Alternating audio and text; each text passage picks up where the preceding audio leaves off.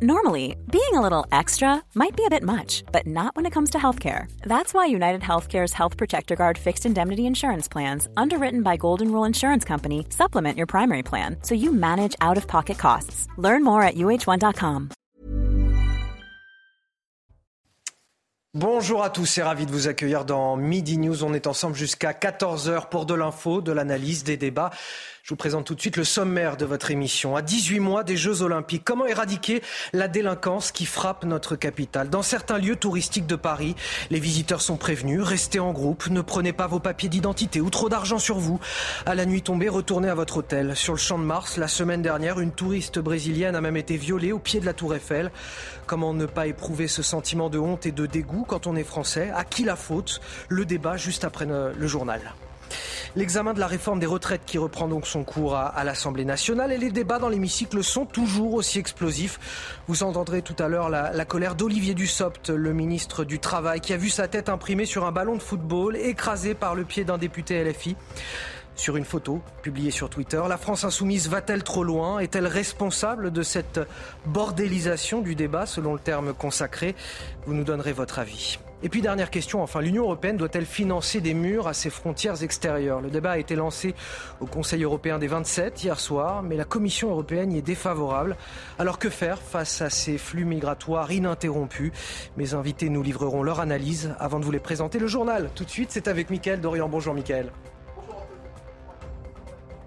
cette polémique, cette photo de Thomas Porte euh, qui fait polémique depuis hier, publiée sur Twitter, on y voit le député LFI euh, écraser avec son pied un ballon à l'effigie d'Olivier Dussopt. Écoutez la réaction du ministre du Travail ce matin à l'Assemblée nationale.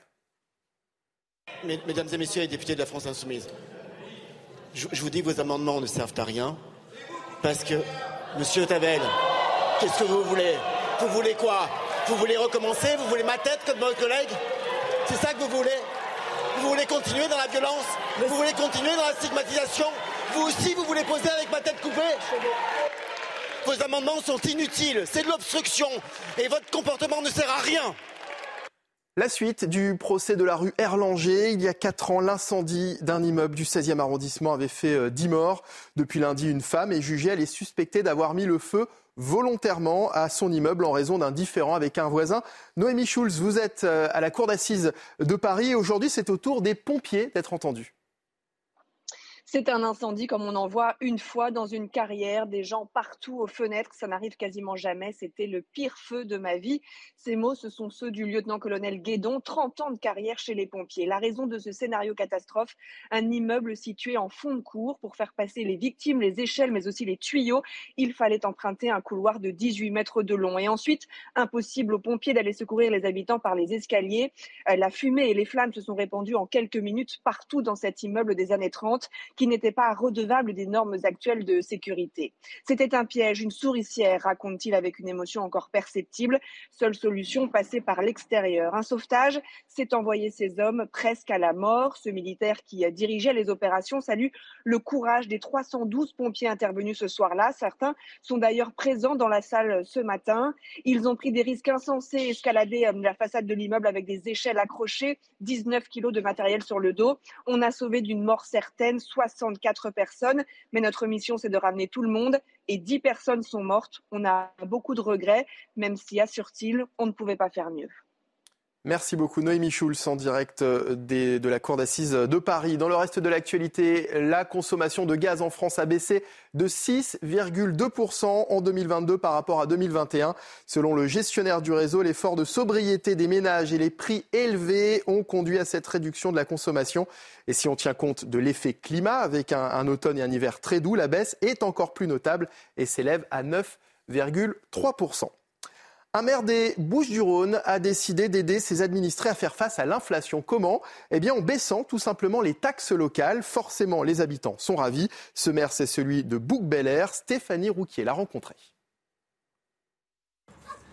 Les habitants de Bouc-Bel-Air affichent un large sourire ce matin. Face à l'explosion du coût de la vie, la municipalité a décidé de baisser les taxes communales. Pas bonne nouvelle. enfin, moi, c'est ma première année, donc je n'avais pas encore payé. Oh ben, de toute façon, c'est une bonne chose vu le pouvoir d'achat que nous avons, mais c'est une bonne, très très bonne chose. Moi, je veux du concret. En fait. des fois, on dit oui, on va baisser, mais il faut voir.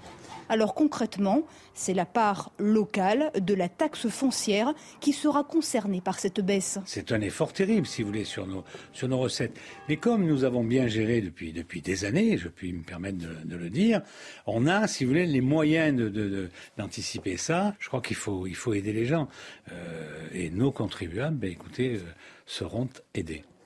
Avec d'un côté cet effort de la municipalité, et de l'autre côté, l'augmentation des taxes annexes qui dépendent, elles, de la métropole ex-Marseille. Le prochain avis de taxe foncière des propriétaires de bouc devrait être équivalent à celui de 2022. L'actualité internationale à présent, le chef de l'armée ukrainienne affirme que deux missiles russes ont survolé ce matin la Roumanie ainsi que la Moldavie avant d'entrer en Ukraine.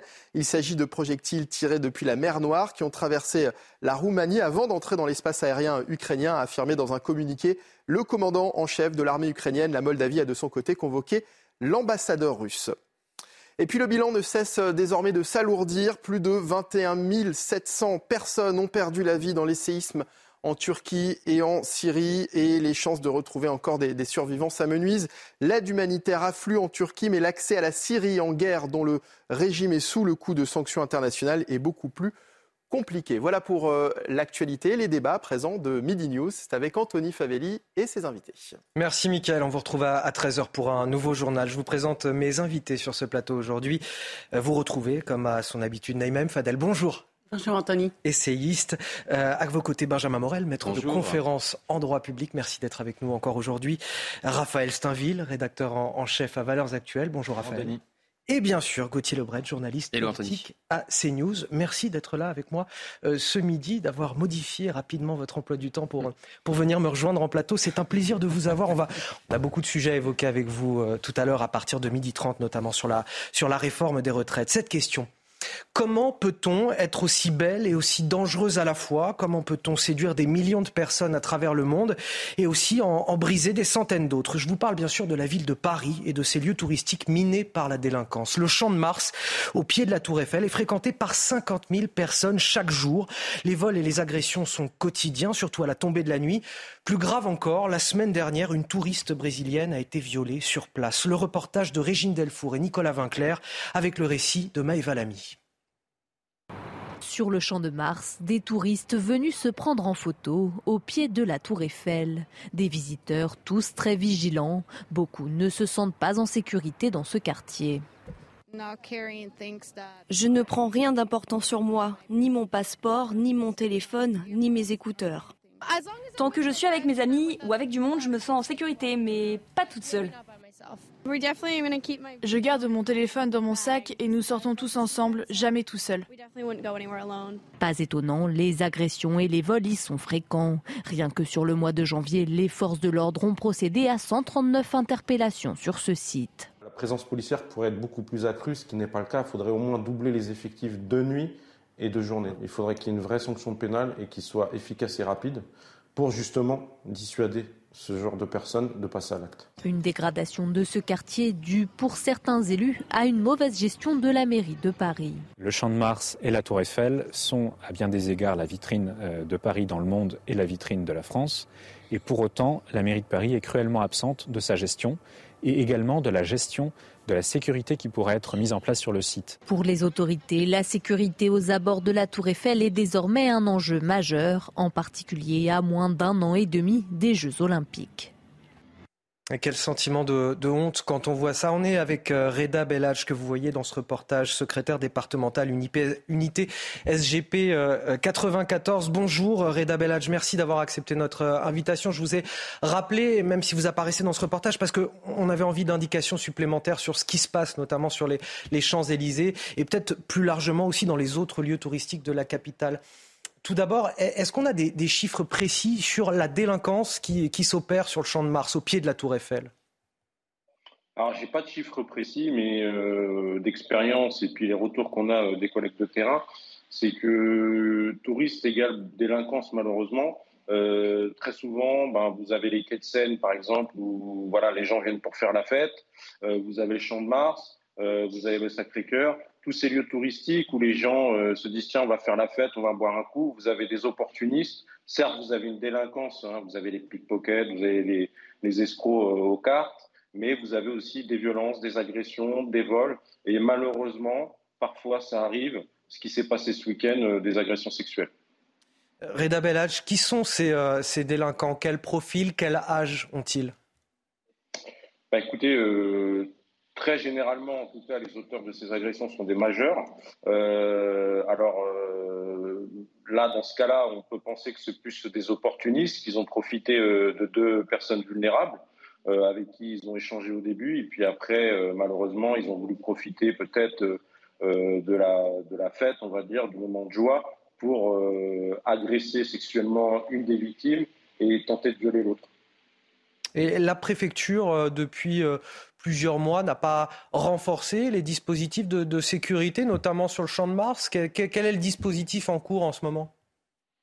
Écoutez, ce que je peux vous dire sur le champ de Mars, c'est que ça dépend du commissariat de police du 7e arrondissement et qu'aujourd'hui, une des solutions pour, pour euh, prévenir ce genre de méfaits, ben, ce serait de renforcer ces effectifs. Il faudrait au moins les doubler la journée et la nuit euh, pour qu'on puisse prévenir. Parce que la présence policière, c'est ce qui, je pense, peut euh, dissuader ce genre d'agression. Après, vous avez un autre volet, on va dire au niveau judiciaire, où là, la préfecture de police et le ministère de l'Intérieur ont mis les moyens en renforçant les, BLPF euh, qui gère ce genre d'affaires-là, tout ce qui est tout ce qui touche euh, les agressions de femmes et les faits euh, où les femmes sont victimes. Et voilà, après, il faut que derrière la justice, bien sûr, soit plus répressif et plus réactive.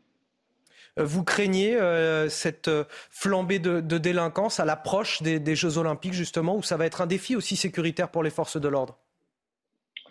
Alors oui, ça va être un défi sécuritaire, mais comme vous le dites si bien, euh, alors ce qui nous inquiète justement avec euh, l'arrivée euh, de la Coupe du Monde de rugby, des Jeux Olympiques, c'est qu'on se centre et qu'on n'envoie que les effectifs sortis d'école, parce qu'il faut savoir qu'on a une sortie d'école en mai, une sortie d'école en septembre, et qu'on va concentrer sûrement la, la, majorité de ces effectifs sur des sites euh, où il va y avoir des, euh, des, euh, des, des, représentations sportives. Mais il ne faudra pas oublier derrière les lieux touristiques. Il ne faudra pas oublier de renforcer ces commissariats où il y a des forts lieux touristiques, que ce soit sur Paris ou sur la banlieue. et voilà, et ça, on est un peu inquiet. Il faudra faire attention à ça. Reda Belladj, vous restez avec nous. Si vous souhaitez intervenir, vous nous faites signe sur ce plateau. Je vais faire un tour de table avec mes invités, à commencer par Raphaël Steinville, une réaction sur euh, cette situation sur les Champs-Élysées. On est à un an et demi des, Jeux Olympiques. Ça veut dire que le, préfet de police de Paris, Laurent Nunez, a du pain sur la planche. Oui, ça c'est une certitude. Après, euh, j'ai quand même l'impression que ces faits, aussi graves soient-ils, ne sont pas si nouveaux que ça. Euh, on s'en inquiète à raison parce que il s'agit en plus de, de viol et donc c'est c'est abominable. Mais euh, la Tour Eiffel, le Champ de Mars, euh, le Trocadéro mm. euh, sont depuis des années des lieux où se concentre une grande partie de, de la délinquance parisienne, à tel point qu'il y a même un syndrome, ce qu'on appelle le syndrome de Paris, c'est lorsque notamment les touristes japonais débarquent dans la capitale avec une vision romantique, idéalisée, de, de, ce qu'ils pourraient voir et qu'ils découvrent finalement l'état de, de saleté, la violence qui règne notamment aux abords de la Tour Eiffel. Donc euh, euh, cette situation n'est pas nouvelle. En revanche, ce qui est, certain, c'est qu'aujourd'hui, rien n'a été fait pour régler et sécuriser euh, les abords de, la Tour Eiffel, du Champ de Mars et, du Trocadéro. Naïma Fadel, quelle image déplorable de Paris on donne? Oui, on, est, on, est, on a honte en fait, on a honte, on est dégoûté, on a honte pour notre ville, qui est quand même considérée comme la plus belle ville euh, au monde. On a honte pour notre pays. Et effectivement, pour rejoindre ce que vient de dire Raphaël, c'est pas d'aujourd'hui, donc on s'interroge un peu euh, que toute la, sécurité n'est pas mise euh, en place. On peut s'interroger effectivement de la place et le rôle de l'État, mais aussi la place et le rôle de la mairie de Paris, qui est quand même allergique à tout ce qui est sécurité. Je pense qu'elle pourrait mettre comme certaines villes, en place des polices municipales au quotidien qui pourraient être aussi euh, faire les 3-8. Il y a des possibilités de faire des choses. Malheureusement, on assiste aussi à une mairie qui est allergique à la sécurité, qui est aussi dans le déni. Et moi, je suis extrêmement, en tant que femme, vraiment solidaire de toutes ces femmes-là. Et effectivement, moi-même, je vous le dis, hein, avec des amis, on en discute, on s'inquiète beaucoup pour, euh, pour aller sur Paris. Il faut le savoir. À qui la faute, Benjamin Morel? Bah, la faute, elle est en grande partie partagée. C'est-à-dire qu'évidemment, il y a une faute de l'État. Il ne faut jamais oublier que malgré tout, la sécurité, ça dépend de l'État, notamment à Paris, où pendant longtemps, il n'y a pas eu de police municipale, mais c'est plus le cas. On a quand même fait évoluer depuis quelque temps la législation. Mais elle n'est pas armée. Aujourd'hui, elle n'est pas armée, mais ça, c'est un choix de la mairie. Et donc, il pourrait y avoir une police municipale plus importante, il pourrait y avoir une police municipale armée. Ce sont des choix politiques. Je rappelle la dette de la ville de Paris, elle ne vient pas de nulle part. Il y a des choix de politique publique qui ont été faits, qui, ont, qui sont pour le moins malheureux. On pourrait plus investir dans la sécurité. C'est un problème d'attractivité globale. Parce qu'il faut voir l'enjeu. Évidemment, l'enjeu, il est sécuritaire, mais il n'est pas que sécuritaire. On a l'un des euh, premiers euh, secteurs euh, touristiques du monde. On a l'un des premiers poumons économiques du pays. Et dans ce poumon économique, Paris est probablement ce qui attire le plus les touristes étrangers. Si on perd ça, eh ben, ce sont des milliards, des dizaines de milliards, des centaines de milliards qui ne seront plus dépensés sur notre territoire et qui ne rentreront pas dans le circuit économique. Donc même si on est cynique, même si on considère que tout ça, c'est pas si important, etc., pour des raisons strictement idéologiques. On est en train de tuer notre économie en faisant ça. Et on est en train de nuire à notre image à l'international. Il faut aujourd'hui repenser Paris de manière globale. Déjà, on est en train de détruire le patrimoine. Or, les étrangers ne viennent pas tout à fait pour notre savoir-vivre et notre gentillesse dans les cafés. Ils viennent essentiellement pour nos vieilles pierres. pourquoi Quand vous regardez, bizarrement, en tout cas, c'est ce qu'ils nous disent, je ne sais pas. Quand vous regardez non, la place du Panthéon, on, on, dirait une aire d'autoroute. Donc, on est en train de détruire le patrimoine, de détruire le patrimoine immobilier. Et on est en train, de l'autre côté, eh bien, de faire peur aux touristes qui viennent. C'est désastreux, c'est absurde, c'est idiot. Il est temps qu'on se reprenne en main. Moi, j'avais une question justement à poser à Benjamin, qui est juriste. Est-ce qu'on peut penser vraiment, par rapport à la lumière de ce que vous venez de dire, aux enjeux économiques et touristiques, qu'on peut mettre en place une tutelle au niveau sécurité de Paris. C'est-à-dire que l'État décide d'une mise sous tutelle et de prendre en charge aussi la sécurité, notamment avec euh, les policiers municipaux au, quotidien. Pardon. La tutelle, elle porte essentiellement sur le volet économique. Et là, en effet, il y a des raisons raisonnables qui, pensent, qui pencheraient aujourd'hui pour une mise sous tutelle de la ville de Paris. C'est intéressant comme réflexion. Il y a une tutelle euh, officieuse. Il y a une tutelle officieuse, c'est Laurent Nunez qui a été nommé préfet de police de Paris, avec comme principale mission sécuriser la capitale pour les JO de 2024 après le fiasco du Stade de France. Et le sujet sécurité, entre guillemets, a toujours été particulier à Paris, parce qu'on ne voulait pas qu'il y ait une police municipale parisienne, d'abord parce que c'est un enjeu national, et puis également parce qu'on avait peur Souvenez-vous, la garde nationale, la révolution, etc. On avait peur, entre guillemets, que cette police municipale, dans de, mauvais, dans de mauvaises mains, représente un problème de sécurité nationale. Donc, aujourd'hui, on a dépassé ça, évidemment, mais il y a des logiques qui se mettent en place. Il y a quand même un rôle de l'État. En revanche, il y a la question de la tutelle financière, et cette question, aujourd'hui, elle se pose, mais évidemment, politiquement, ce serait une bombe atomique. Il y avait deux ministres qui s'étaient opposés sur cette question. Clément Beaune et Gabriel Attal, qui sont deux prétendants pour succéder à Anne Hidalgo. L'un était pour la tutelle, l'autre contre, après la dette abyssale révélée dans les derniers mois de la, de la ville de Paris. Laurent Nunez, pourra euh, rétablir un semblant de sécurité à Paris d'ici les Jeux Olympiques? Il a la poigne, il a le profil, il est le bon candidat pour ça? En tout cas, c'est tout en haut de, des choses, des charges que lui a donné euh, euh, Gérald Darmanin. C'était en priorité. Après, on voit que dans les manifestations. C'est pour ça qu'on l'a mis à ce poste-là. C'est pour ça qu'on l'a mis à ce poste-là, notamment. Après, on voit que dans les manifestations, la doctrine a changé. Tout le monde est en train de dire ça se passe, mieux. Ça se passe beaucoup mieux dans les ah manifestations depuis que c'est Laurent Nunez et c'était euh, pas le cas sous euh, Didier Lallemand. Donc on verra si euh, ce qu'il arrive à faire en ce moment dans les manifestations, il arrive à le faire pour les JO de 2024. En tout cas, il a été nommé pour ça et c'est encore une fois tout en haut des choses qu'il a à faire et des missions qui lui ont été confiées par le ministre de l'Intérieur. Raphaël Steinville. Oui, on lui en demande beaucoup au préfet de Paris parce que euh, c'est dire si les attentes sont nombreuses aussi. Il, doit gérer euh, les questions de, sécurité euh, de, Paris, mais il y a tout un tas de, de, volets euh, où il n'a pas du tout les, les, commandes. Je pense parce que justement le, cas de, de, du Trocadéro, de la Tour Eiffel, de ces hauts lieux touristiques, ça concentre deux, deux questions. D'abord, il y a le tourisme de masse et il y a aussi l'immigration de masse. Et sur, ce, sur, ce, sur cette question de l'immigration de masse qui concerne ces lieux, ces lieux de, touristiques où on voit avec les vendeurs à la sauvette qui, qui viennent d'Afrique subsaharienne et d'autres, des, des, bandes de, de, mineurs isolés qui euh, qui participent de l'insécurité de, ces lieux, euh, pour le coup, euh, le préfet de Paris n'a pas du tout la main. Et il peut. en fait, c'est la question, c'est la question des flux migratoires en fait. Et en fait, il ne peut que gérer les conséquences d'une immigration de masse. Et, c'est là que le, rôle de Gérald Darmanin est fondamental. Et, et aujourd'hui, on est en droit d'attendre des réponses beaucoup plus fortes sur ce levier-là, parce que sinon, il ne, il ne gérera que les conséquences d'une immigration qui aujourd'hui sur ces questions sécuritaires à Paris et notamment dans ces lieux touristiques. C'est l'essentiel des profils justement qui, qui Alors, sont. je pense que le, le, notre notre invité, notre policier qui est, qui est en, à l'antenne. Monsieur Belladj, Reda Belladj, confirmer ce que, ce que départemental SGP euh, Police. Justement, Reda Belladj, effectivement, est-ce qu'il euh, il s'agit là d'une délinquance qui est parfois le fait de mineurs isolés ou de, de, de migrants et, étrangers sur le territoire français? Euh, Malheureusement, on vit dans une société aujourd'hui, on l'a constaté avec l'affaire de, du Stade de France, avec le match Liverpool-Real Madrid, il n'y a plus de règles en fait pouvez avoir un panel euh, des gens euh, issus euh, de des autant certains migrants, on va dire, comme ils disent dans leur jargon, des blédards. Vous avez aussi tous les gens qui sont des délinquants de banlieue éventuellement, ou alors de certains quartiers de la région de, Paris intramuros. Il n'y a absolument pas de règles.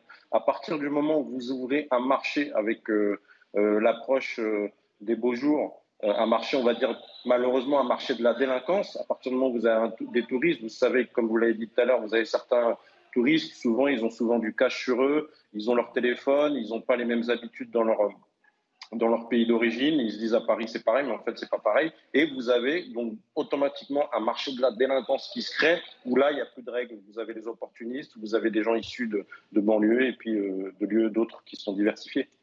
Reda Bellad, justement, quelles sont les, zones les plus euh, criminogènes euh, à Paris, les zones touristiques, bien sûr? Ah, vous avez euh, bah, tout là, vous avez l'avenue des Champs-Élysées, vous avez la Tour Eiffel, vous avez le Sacré-Cœur. des fois, vous avez pourtant c'est pas super touristique, mais c'est un lieu beaucoup où la délinquance se réunit des fois. Vous avez le quartier de Châtelet-Léal. Voilà, il n'y a plus trop trop de règles par rapport à ça. Vous voyez, les délinquants s'adaptent euh, voilà, la nuit, par exemple, on sait que ça va bouger sur Saint-Michel. Bah, vous avez une délinquance qui va se développer sur euh, le quartier Saint-Michel. Euh, il n'y a pas de règle. Et vous, vous estimez qu'il faut plus de moyens, c'est-à-dire plus de policiers, plus de, de, tenues bleues dans, ces quartiers de la, capitale pour assurer la sécurité?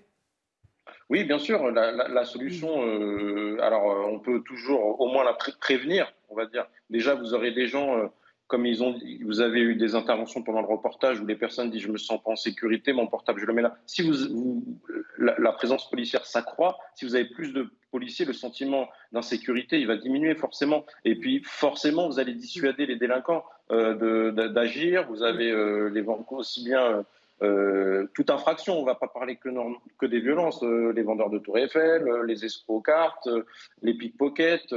Euh, toute, cette forme de, toutes ces infractions, forcément, si vous avez une présence policière, elle va baisser. Est-ce que, est que l'appui d'une police municipale armée serait le bienvenu à Paris, par exemple? Écoutez, ça, c'est pas à moi de, le juger, de, vous dire si euh, une police municipale apportera ou plus. Parce qu'à partir du moment où euh, vous n'avez pas la main et qu'il n'y a pas une concertation entre deux entités sur la manière de sécuriser Paris intramuros, bah, c'est compliqué. Moi, je peux vous donner que le volet police nationale. Euh, voilà, nous, la, solution, elle est claire, c'est maintenir euh, une présence policière accrue et surtout une vraie réponse pénale, parce que ça, ça fait la différence aussi. Est-ce qu'on a une idée, une, idée de l'identité du profil des agresseurs de ces deux touristes brésiliennes qui ont été violées euh, dans, dans, les jardins de, de la Tour Eiffel? Non, pour l'instant, vous avez une enquête qui est en cours. Le seul élément qu'on a, c'est que c'était euh, deux hommes et que celui qui a violé a pris la fuite en véhicule. Donc c'est pas voilà, c'est quelqu'un qui venait là, sûrement un qui, a, qui a voulu euh, saisir l'opportunité malheureusement, mais euh, voilà, on n'a pas le profil type de cet individu. Merci à vous, euh, Reda Bellach, secrétaire départemental unité SGP euh, Police, d'avoir accepté notre invitation euh, aujourd'hui. On va marquer une courte pause dans Midi News. On revient dans un instant avec tous mes invités autour de cette table et notamment Gauthier Lebret, puisqu'on va parler, bien sûr, de la retraite, la, mobilisation, bien, bien, évidemment, la mobilisation, tout d'abord. Et puis on aura aussi beaucoup de choses à dire sur ce qui se passe à, l'Assemblée parce que c'est ah particulièrement tendu. Vous y serez cet après-midi de toute façon. J'y suis, j'y étais depuis lundi. Et effectivement, le niveau de tension euh, est à son paroxysme. Plein de choses à dire là-dessus. Vous restez avec nous sur CNews, la réforme des retraites, dans un instant avec Gauthier Lebret. De l'info, de l'analyse des débats, bienvenue dans Midi News. On est toujours ensemble jusqu'à 14h. Je partage ce plateau. J'ai le plaisir d'avoir Naïma M. Fadel, Benjamin Morel, Gauthier Lebret et Raphaël Steinville pour débattre de la Plaisir au combien partagé, Anthony. Ah. Merci beaucoup, Gauthier. je, n'ai pas de pouvoir quelconque hein, dans cette chaîne, je vous préviens tout de suite. C'est gratuit. Ah, c'était sincère. voilà, la flagornerie est gratuite. Cadeau. Écoutez, avant de poursuivre nos débats et d'en discuter justement, Gauthier Lebret, euh, le rappel de l'actualité, c'est avec vous, Audrey Berthaud. Bonjour.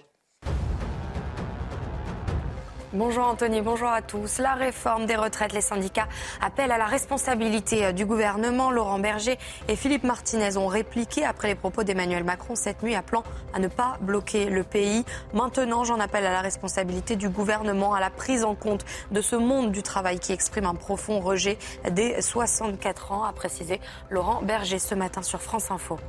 Lors de sa niche parlementaire hier, le Parti socialiste a fait voter une proposition de loi sur la nationalisation d'EDF. Loi jugée inutile, complotiste et anticonstitutionnelle sur le ministre de l'Industrie, Roland Lescure. Il s'est exprimé euh, au micro de Sud Radio. Hier, la proposition de loi a été adoptée à 205 voix contre une. Enfin, Vladimir Poutine prononcera un discours à la nation. Ce sera le 21 février. C'est le Kremlin qui l'a euh, annoncé, alors que le 24 février, trois jours plus tard, cela fera un an que l'armée russe a envahi l'Ukraine.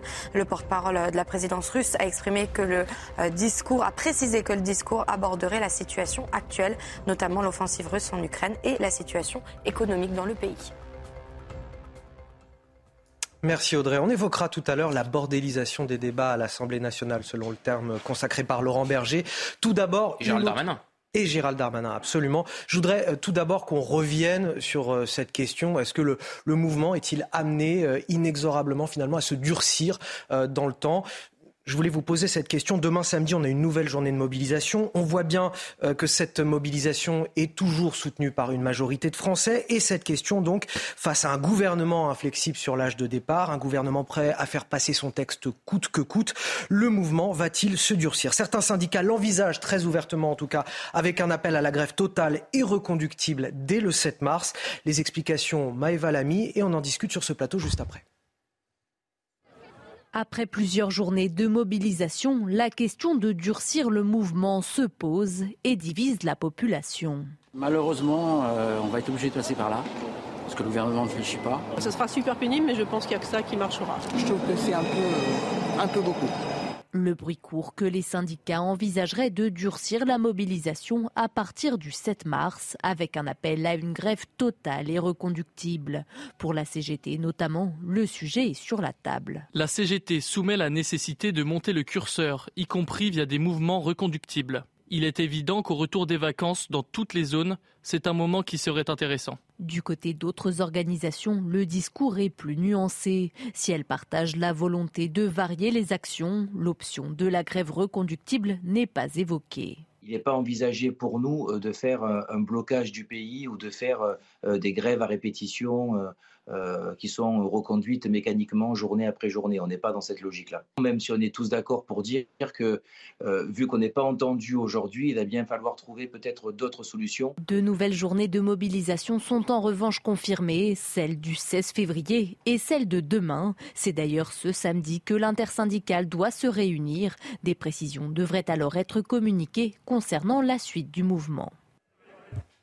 Alors Gauthier Lebret, moi je vais me soumettre à votre analyse politique, mais ça me semble inévitable, un durcissement du mouvement. Alors depuis le début, en fait, il y a deux lignes. Il y a celle de Philippe Martinez de la CGT et celle de Laurent Berger de la CFDT. Laurent Berger ne voulait pas bloquer le pays. D'ailleurs, on n'a pas connu ce qu'on a connu euh, lors de la dernière réforme des retraites abandonnée par Édouard Philippe 2019-2020, où on avait eu 50 jours de grève consécutifs à la RATP et à la SNCF. Pourquoi? Parce qu'à l'époque, euh, Laurent Berger soutenait la réforme des retraites à point puisqu'on ne touchait pas à l'âge légal. Et donc la CFDT n'était pas là pour mettre quelque part euh, le haut là sur euh, les blocages. Et là, la CFDT ne voulait pas bloquer les départs en vacances. Et le 7 mars, ça tombe bien, c'est après les vacances de février. C'est pile entre les vacances de février et les vacances de Pâques. Donc ça permet de ne pas, euh, comment dirais-je, empêcher les Français de, de bouger pendant les vacances. Donc on verra effectivement ce qui se passe à partir du 7 mars. Surtout que Laurent Berger pensait que ça pouvait inverser l'opinion. En gros, l'opinion aujourd'hui est largement acquise aux syndicats. Et donc il ne voulait pas prendre le risque en bloquant le pays de faire quelque part plaisir au gouvernement qui avait ce petit pari cynique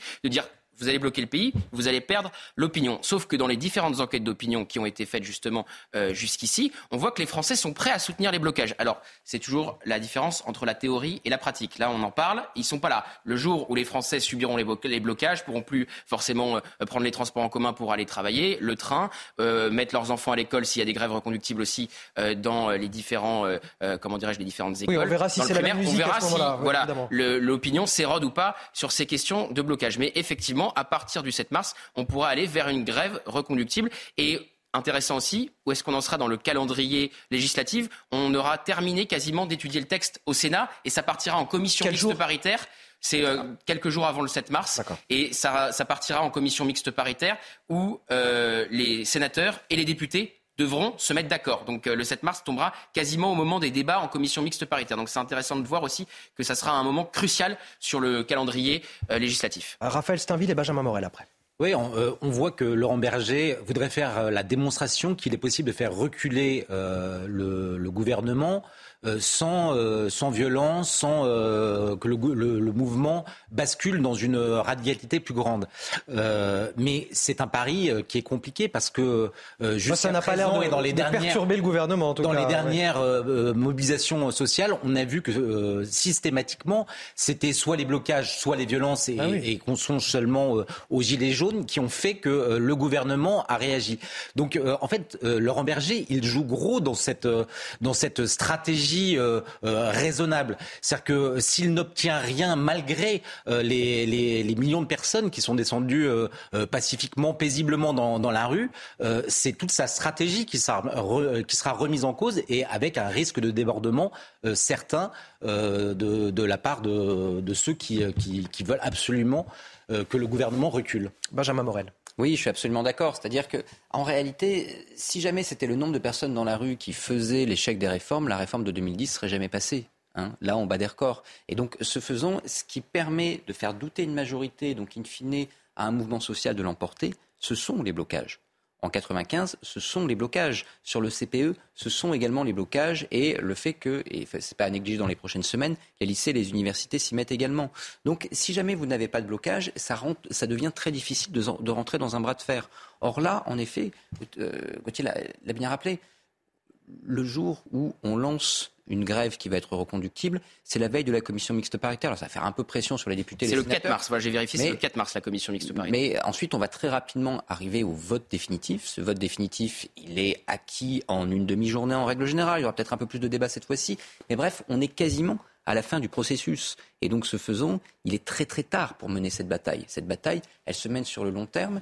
Et si vous regardez 95, si vous regardez 2019-2020, eh ben, vous avez toujours un premier moment où en réalité, non seulement la grève et les blocages sont populaires, mais où ils le deviennent plus. Parce que celui qui est impacté et dont on considère qu'il est le responsable du fait que je sois bloqué de, sur mon quai de RER ou de métro ou de train, bah, c'est d'abord le gouvernement. Et c'est au bout de plusieurs, plusieurs semaines en 2019-2020 que ça commence un tout petit peu à s'inverser contre les syndicats. Donc là, en effet, c'est un pari de la CFDT. C'est un pari qui apparaît très très risqué parce que jusqu'à présent dans l'histoire, ça n'a jamais été un pari gagnant. Gauthier? Oui, donc, donc 4 mars, commission mixte paritaire et la fin des débats, puisque je vous rappelle que c'est 50 jours euh, maximum, parce que le gouvernement a voulu limiter le nombre de jours de débat avec un texte budgétaire et avec le 47.1 qui permet de limiter le nombre de jours de débat. Donc tout sera plié le 26 mars. Donc effectivement, il restera un petit mois à la CFDT, à la CGT, à tous les autres syndicats pour tenter de faire reculer le gouvernement avant le vote, par 49.3 peut-être s'il n'y a pas suffisamment de républicains pour le voter, ou alors si euh, le délai n'est pas respecté, carrément par ordonnance, sans vote à l'Assemblée, ce qui pourrait déclencher une colère sociale absolument énorme dans le pays, évidemment. Naïma M. Fadel. Moi, j'avais juste euh, une réflexion. euh, C'est-à-dire que je me demande pourquoi continuer, pourquoi s'entêter, en fait. Parce que la réforme, elle devait ramener 18 milliards à peu près. Avec toutes les concessions qui ont été faites euh, au LR, c'est plus que 10 milliards. C'est ça qui est très intéressant, Naïma. C'est pas les syndicats qui obtiennent des concessions du gouvernement, Oui. c'est les républicains. On a appris Et pendant avec- cette réforme que les républicains, économiquement, étaient en fait à gauche du gouvernement. Et- Exactement. Et ce qui est quand même paradoxal et ce qui est incompréhensible, il Parce faut dire la réforme des retraites à 65 ans de Valérie Pécresse il y a encore quelques mois. Exactement. Et donc, avec le déficit, on arrive finalement à zéro. Donc, à quoi ça sert aujourd'hui que le gouvernement s'entête comme il s'entête? Donc, moi, je- ce que je, je pense, si j'étais au gouvernement, je dirais il faut la retirer et prendre le temps de réfléchir de penser une réforme qui tient compte de la démographie, pour Emmanuel Macron. qui tient compte d'une politique nataliste dont on a besoin aujourd'hui, qui tient compte de la question des, des seniors, qui est importante, de la pénibilité et du parcours professionnel, parce que ça, il ne faut pas oublier, avant qu'on arrive à une pénibilité où le corps et la tête ne peuvent plus, il faut aussi, dans ce parcours, peut-être à un moment s'arrêter.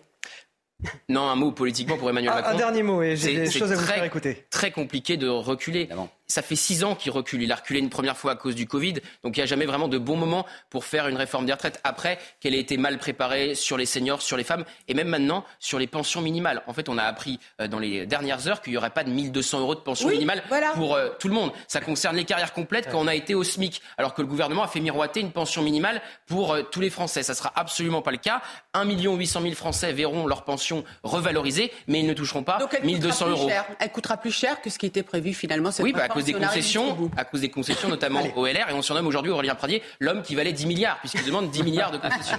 Dans ce bras de fer entre l'exécutif et les syndicats, la question c'est aussi de savoir à qui les Français pourraient-ils imputer la responsabilité de potentiels blocages.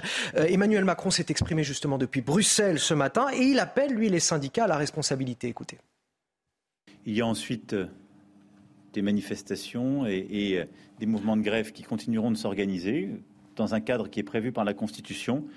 Et je sais pouvoir compter sur l'esprit de responsabilité de leurs organisateurs pour que la contestation et euh, les désaccords puissent s'exprimer, mais dans le, calme, le respect des biens et des personnes, et avec une volonté de ne pas bloquer euh, la vie du reste du pays. Évidemment, la CGT de Philippe Martinez lui renvoie la balle ce matin. Écoutez. Premièrement, il aime bien euh, parler de la réforme des retraites quand il n'est pas en France. Euh, et la deuxième chose, on pourrait lui renvoyer la politesse. Euh, on compte sur l'esprit euh, de responsabilité du président de la République et du gouvernement pour que qu'on ne, soit pas obligé de d'amplifier les grèves euh, et d'avoir des grèves reconductibles. Quand il y a une telle, un tel mécontentement dans le pays et qu'on a l'esprit de responsabilité, justement, eh bien, on écoute. Pourquoi on nous appelle, nous, aujourd'hui, à pas bloquer le pays? Il est bloqué le pays demain? Demain, on a fait exprès que les gens puissent venir, y compris en transport, aux manifestations. Je le dis, c'est vrai en Ile-de-France, comme c'est vrai ailleurs. Vous pouvez venir dans les manifestations, en transport en commun, ça fonctionnera. Alors je vous demandais tout à l'heure à qui les Français pourraient-ils faire porter le chapeau, au gouvernement ou aux syndicats, en cas de, de blocage bien évidemment. Euh, regardez euh, ce sondage euh, Odoxa Blackbone pour le Figaro euh, paru ce matin. Si le ah pays oui, devait connaître voilà. des blocages importants, eh bien 66% ah oui. des Français en imputeraient la responsabilité au gouvernement et non pas aux syndicats. Ce serait seulement 33% des Français. Ce sondage nous montre finalement bah, que les syndicats, quelque part, ont tout intérêt à durcir le mouvement si les Français, euh, si, si l'opinion des Français leur est acquise. Il y a deux arguments en faveur de ça, au-delà du sondage évidemment qui est assez parlant. Premier euh, argument, je l'ai déjà évoqué, c'est l'histoire. Dans l'histoire, en règle générale, ça se passe plutôt comme ça. Le deuxième argument, bah, c'est qu'en réalité, qu quoi qu'on pense de cette réforme, quand vous prenez aujourd'hui toutes les enquêtes, les Français pensent que non seulement ils seront perdants de cette réforme, mais que surtout, ce qui est plus grave pour le gouvernement, elle n'est pas opportune qu'elle n'est pas nécessaire, que c'est une réforme sur laquelle le gouvernement s'entête sans qu'il n'y ait vraiment de besoin économique, parce qu'on a dépensé 10 milliards par mois lors du confinement, que du coup, expliquer qu'on va gagner peut-être 8, on ne sait pas exactement au vu des concessions sur cette réforme, eh ben, c'est aujourd'hui pas audible, que par ailleurs, eh bien, vous avez des Français qui sont concentrés sur leur pouvoir d'achat et qui jugent que c'est vraiment pas le moment de les embêter avec une réforme des retraites. Et donc, si on a un pays bloqué sur une réforme qui n'est pas jugée comme étant nécessaire, voire comme étant dommageable, qui est le responsable Celui qui l'a proposé et qui s'entête à la proposer ou les syndicats Et donc cette logique-là qui aujourd'hui parcourt la plupart de nos compatriotes, elle ne va pas s'éteindre. Et donc on ne peut que penser que ce type de chiffres, structurellement, se retourne contre l'exécutif. On, on, on, disait tout à l'heure, cependant, les syndicats sont quand même sur le fil. Le jour où il y a des blocages, potentiellement, euh, l'opinion peut aussi basculer à ce moment-là. C'est pas, c'est pas gagné. C'est rarement le cas. Mais ce qui est intéressant aussi, et qu'on n'a pas vu avec les Gilets jaunes, puisque les Gilets jaunes, justement, c'était un mouvement euh, indépendant et ils ne voulaient surtout pas qu'il y ait les syndicats avec eux.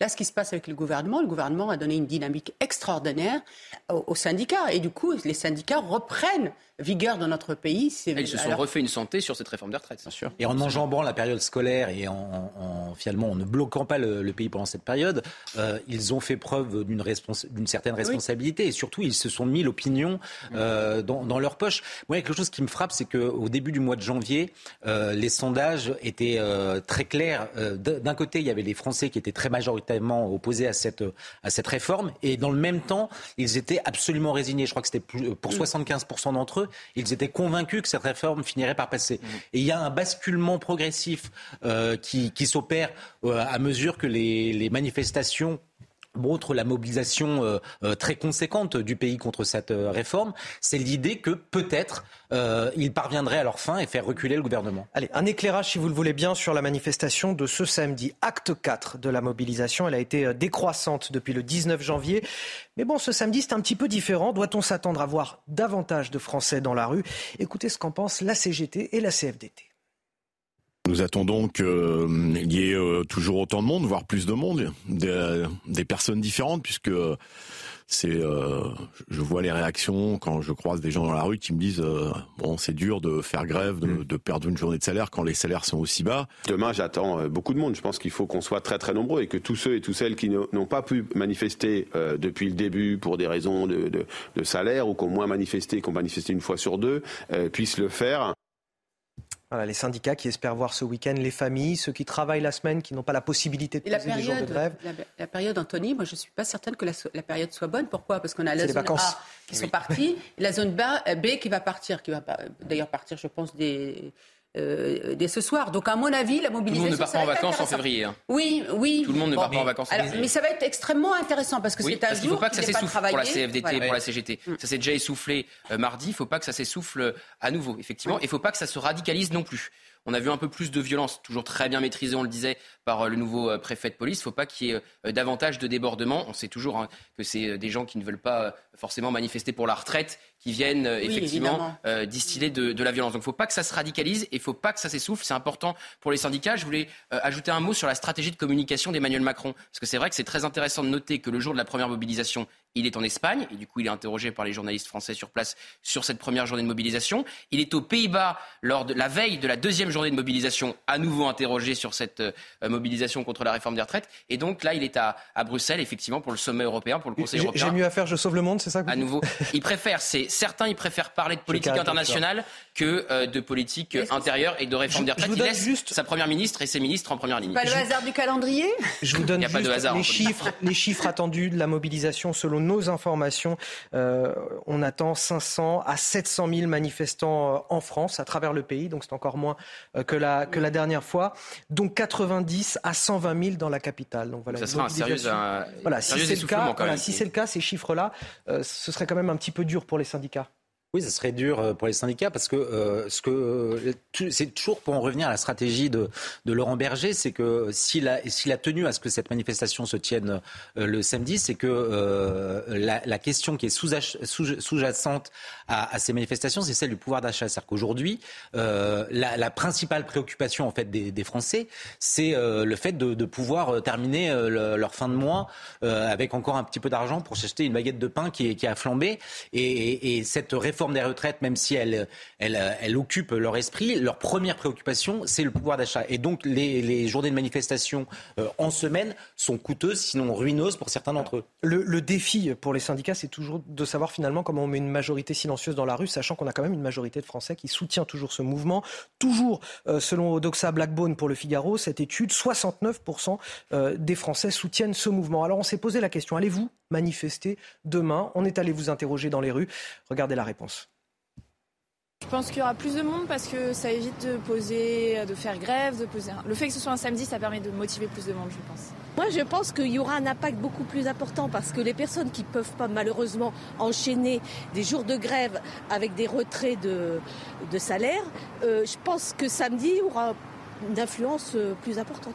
Je pense qu'il y aura moins de gens mobilisés malheureusement parce que les gens en général, quand euh, quand c'est le week-end, etc., ils préfèrent faire autre chose, mais je pense que c'est quand même important. J'ai fait déjà les deux premières manifestations, donc c'est pas le, cœur qui manque, mais c'est pratique pour les personnes qui peuvent pas en semaine. Après, euh, pour moi personnellement, euh, c'est plutôt plus simple en semaine en ayant mon fils à la crèche. Mais autrement, euh, non, autrement, je suis pas contre aller manifester le week-end en soi. Il faut juste que je trouve une solution de garde. Voilà, il y a quand même cette difficulté pour les syndicats. Il y a une majorité de Français qui soutient le mouvement, mais en même temps, tout le monde ne va pas dans la rue. Mais, et on voit ces deux premières dames, elles s'attendent à plus de monde ce week-end. Donc s'il y a un essoufflement, comme le confirmait, enfin comme le, le prétend les chiffres qui sont avancés par, par les renseignements, c'est ça, c'est les renseignements qui pensent qu'il y aura moins nos de informations, monde. Les informations, une, Ce sont des informations CNews de notre service police-justice. Si, effectivement ça, ça, se confirme, eh bien, euh, ça sera euh, dur, un sérieux coup pour euh, effectivement les syndicats, parce que ça fera deux fois qu'il y a eu un essoufflement. La première fois, le gouvernement est resté très prudent et ne s'en est pas tellement servi dans ses éléments de langage.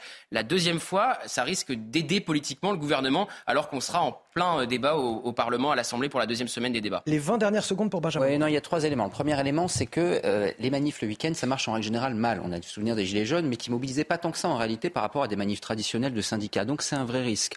Le deuxième élément, c'est que Laurent Berger n'a pas tout à fait tort toutefois. Vous mobilisez des gens différents. Quand vous prenez les manifs, par exemple en 2010, c'est pas les mêmes qui vont manifester au dernier moment. C'est-à-dire qu'il ne faut pas penser qu'on a toujours les mêmes manifestants. Organiser des manifs à d'autres moments, ça permet de faire rouler les manifestants et donc de mobiliser d'autres populations. Le troisième élément, je rejoins ce qui a été dit, et tout à l'heure Raphaël disait un truc extrêmement important. Ce qui change actuellement, c'est que vous avez une partie des Français qui croient que la réforme peut ne pas passer. Si vous n'avez pas beaucoup de gens dans la rue, ça n'a aucun impact sur le fond. Le nombre de personnes dans la rue ne change pas la réalité d'un mouvement. En revanche, ça change le moral d'un mouvement. Et si là, vous avez un sentiment qui s'inverse, avec peu de manifestants, et donc le sentiment qu'elle va passer, ça, c'est très bon pour le gouvernement, très mauvais pour les syndicats. Allez, on marque une pause, on revient dans un instant. Il y aura le journal de Mickaël Dorian et juste après, on continuera à parler de cette réforme des retraites, cette fois sous l'angle politique. Les débats à l'Assemblée nationale, ils reprennent depuis euh, ce matin, puisqu'hier soir, il y avait une niche parlementaire, hier, tout au long de la journée, euh, socialiste, voilà, du PS. Et les débats ont repris ce matin. Manifestement, euh, vous allez me dire, Gauthier, c'est pas du tout apaisé. Non, c'est électrique et il y a une polémique en toile de fond, évidemment, un député insoumis qui a posé avec un ballon avec l'effigie d'Olivier Dussopt sous son pied. On commencera par parler et de ça Olivier dès le début. lui a répondu. Dès le début de, de nos débats euh, à 13h, dans quelques minutes. À tout de suite.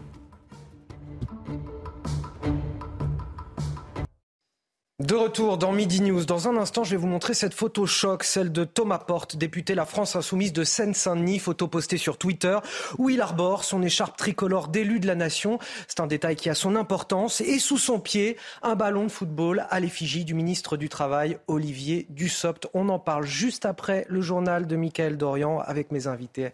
Mickaël Dorian, c'est à vous.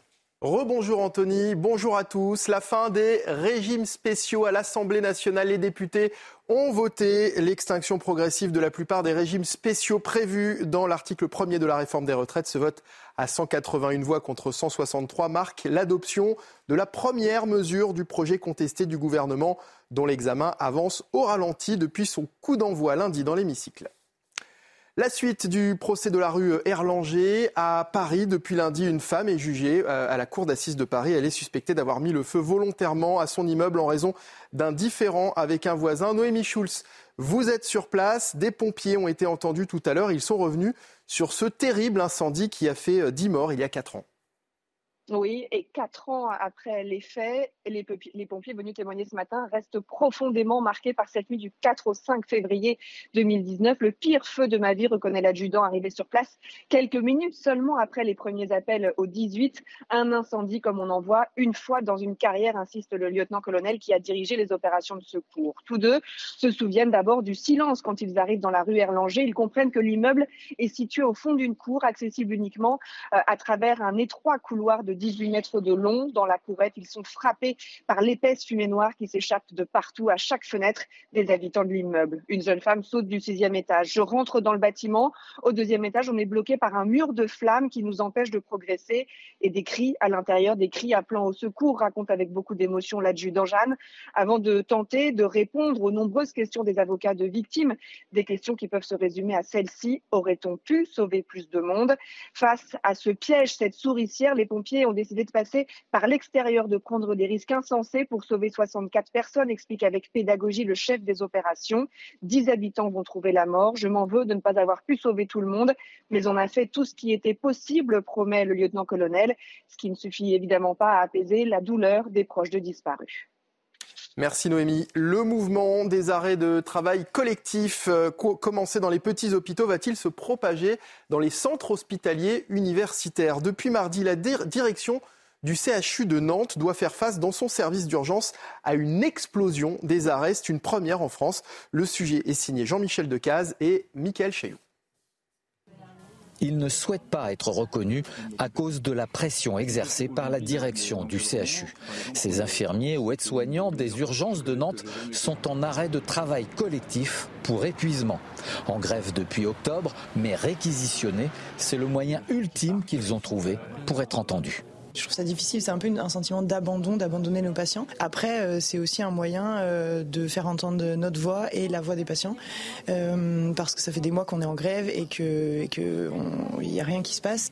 Ils ont la trentaine, ne sont pas syndiqués, travaillent à l'hôpital depuis 7 ou 8 ans et disent se battre pour eux et pour les patients. Ça m'est arrivé plusieurs fois de travailler euh, d'être du matin, euh, d'installer des patients à 9h euh, qui étaient arrivés à 14-15 h la veille. J'ai pas fait soignant pour être maltraitant, donc moi ce que j'ai besoin c'est de sentir que, bah, que j'apporte un soin convenable. Aujourd'hui on a quasiment 50% de l'effectif qui est en arrêt de travail et il y a d'autres arrêts de travail qui tombent encore. Donc, donc voilà où on est la situation. On, a, on, on est dans un système de maltraitance qui a été institutionnalisé. Les arrêts de travail varient de 40 8 heures à 15 jours selon l'épuisement du personnel. La Roumanie dément le survol de son espace aérien par des missiles russes. Plus tôt dans la journée, le chef de l'armée ukrainienne avait affirmé que deux projectiles avaient été tirés depuis la mer Noire et qu'ils avaient traversé la Roumanie et la Moldavie avant d'entrer en Ukraine. La Moldavie qui, de son côté, a convoqué l'ambassadeur russe.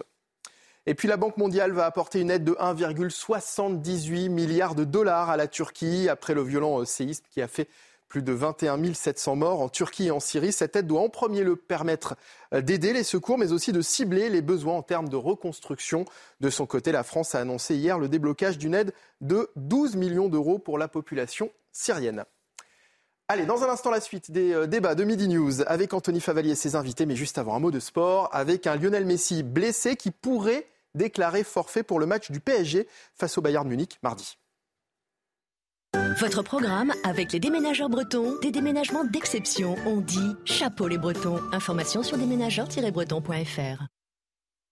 Chaque jour, un nouveau problème pour le Paris Saint-Germain. Lionel Messi, touché aux ischio-jambiers avant-hier face à Marseille, est forfait pour le déplacement à Monaco demain. Sa participation en huitième de finale de Ligue des Champions contre le Bayern est pour le moment incertaine. Avec le forfait de Kylian Mbappé, le Paris Saint-Germain est déjà privé d'un nouveau joueur majeur à ce stade de la compétition pour la sixième année consécutive. La blessure de Messi pourrait encore un peu plus noircir le tableau, même si le club se veut optimiste quant à la présence du champion du monde argentin face à Munich. C'était votre programme avec les déménageurs bretons, des déménagements d'exception. On dit chapeau les bretons. Information sur déménageurs-bretons.fr. De retour dans Midi News avec Benjamin Morel, Naïma Mfadel, Raphaël Steinville, Gauthier Lebret et on accueille le député euh, Renaissance des Yvelines, pardonnez-moi, Charles Rodouet, député Renaissance des Yvelines et on, est ravi de vous accueillir. Merci d'être là sur ce plateau. Je voudrais qu'on commence avec euh, cette photo. Euh, je parlerai, moi, d'une photo de la honte. C'est un commentaire personnel, mais je la trouve assez déplorable. Nouvelle illustration de la bordélisation des débats à l'Assemblée nationale. Bordélisation, je reviens un petit peu sur ce mot, il n'est pas très, très élégant, je vous l'accorde, mais il illustre peut-être aussi le manque d'élégance de certains députés dans le cadre de ce débat, et le mot est faible. Cette photo, c'est celle de Thomas Porte, député La France Insoumise de Seine-Saint-Denis, une photo postée sur Twitter où il aborde, il aborde, il arbore, je vais y arriver, son écharpe tricolore d'élu de la nation. Ça a du sens, c'est pas un détail. Une écharpe tricolore de la nation, sous son pied, un ballon de football à l'effigie du ministre du Travail, Olivier Dussopt. Réaction ce matin d'Olivier Dussopt, très en colère dans l'hémicycle. Les dernières infos, c'est avec Valentine Leboeuf. La réaction du ministre du Travail n'a pas tardé. Olivier Dussopt s'est emporté devant les députés insoumis, en pleine prise de parole à l'Assemblée nationale. Vous voulez quoi? Vous voulez recommencer? Vous voulez ma tête comme votre collègue? C'est ça que vous voulez? Vous voulez continuer dans la violence Vous voulez continuer dans la stigmatisation Vous aussi, vous voulez poser avec ma tête coupée Olivier Dussopt fait référence à cette photo publiée sur Twitter. On y voit le député insoumis Thomas Porte le pied posé sur un ballon à l'effigie du ministre du Travail. La photo est accompagnée d'une légende. Monsieur le ministre, retirez votre réforme des retraites. Une publication largement critiquée par le camp présidentiel. Avoir le pied sur la tête d'un ministre sain de son écharpe tricolore de député, je suis désolée, je ne vois pas en quoi ça fait partie du débat démocratique. Je n'accepterai jamais l'intimidation, les menaces, les insultes que les députés de mon groupe reçoivent. C'est un véritable scandale, c'est euh, une honte pour un parlementaire, euh, c'est un appel à la violence et à la haine. Vous savez, on peut euh, ne pas être d'accord, on peut euh, débattre, même avec beaucoup de détermination et de force, mais respecter la démocratie. De nombreux élus NUPES se sont également désolidarisés de leurs collègues LFI. Le moins qu'on puisse dire, c'est qu'on a des débats contradictoires sur ce plateau. On peut ne pas être d'accord avec la réforme des traites ou au contraire la soutenir. Néanmoins, ce genre de violence, d'image violente, est absolument insupportable. Moi, à regarder, je trouve ça déplorable. C'est totalement déplorable et l'obstruction au Parlement, c'est traditionnel. Et je veux dire, c'est même d'une certaine façon, on ne sera peut-être pas d'accord, mais légitime. La droite l'a fait au moment de la loi Savary, la gauche l'a fait en 95, l'a fait sur le CPE, etc. C'est traditionnel, c'est une façon d'agir pour le Parlement, pour l'opposition, pour faire monter la mayonnaise dans la rue et pour faire douter la majorité. Ça peut paraître caricatural, ça peut parfois paraître absurde. Reprenez les débats sur EDF, ça tombe bien en ce moment, en 2006. Vous avez 130 000 amendements déposé sur le bureau de Jean-Louis Debré à l'époque. Vous avez des députés de l'opposition qui arrivent avec un maillot de rugby. Il y a une volonté de mise en scène. Mais malgré tout, un, on se respecte, et deux, on sait que c'est un jeu. Là, la grande différence, parliez de bordélisation, c'est que ce n'est pas que de l'obstruction. Il y a en effet de la violence, il y a une forme de tension que, je travaille sur le Parlement en tant que chercheur, on n'avait quand même jamais ressenti sous la Ve République à ce point-là, de manière aussi continue. Et en effet, en ça, c'est quand même très inquiétant. Est-ce qu'on a une ligne rouge qui a été euh, franchie, Naïma Fadel? On a symboliquement quand même la tête d'un ministre écrasée du pied euh, par un député. Euh, symboliquement, c'est une tête coupée hein, qu'on voit sur cette photo. Oui, ben, complètement. Moi, je trouve ça inadmissible, inadmissible de la part notamment des élus de la République qui sont, sont censés respecter la République. Et le ministre du SOP est le ministre de la France. Donc on doit respecter aussi à travers lui la France. Et je trouve ça extrêmement scandaleux. Vous savez, moi j'ai l'impression que les filles, ils se des vertus de la Révolution pour justement euh, en découdre avec la République, en découdre avec la démocratie. Rappelons-nous que Mélenchon. Oui, c'est un symbole révolutionnaire que ça. Euh, oui, bah, Robespierre, voilà, euh, il faut. faut pas que Robespierre qui a coupé des têtes. Oui, bon, bah, écoutez, nous on garde, on garde cette, image-là, mais c'est extrêmement scandaleux et extrêmement révoltant. Et encore une fois, quelle image on donne? Moi, j'ai rencontré des jeunes hier avec qui j'en ai parlé mais je vous assure, hein, des, jeunes qui, justement, pour certains, euh, veulent qu'on respecte même un peu plus la, République et qui me disent mais quelle image on donne et quelle image on donne à des jeunes qu'on prend en charge pour justement leur transmettre ces valeurs d'appartenance commune et de respect de la République. Gauthier Lebret.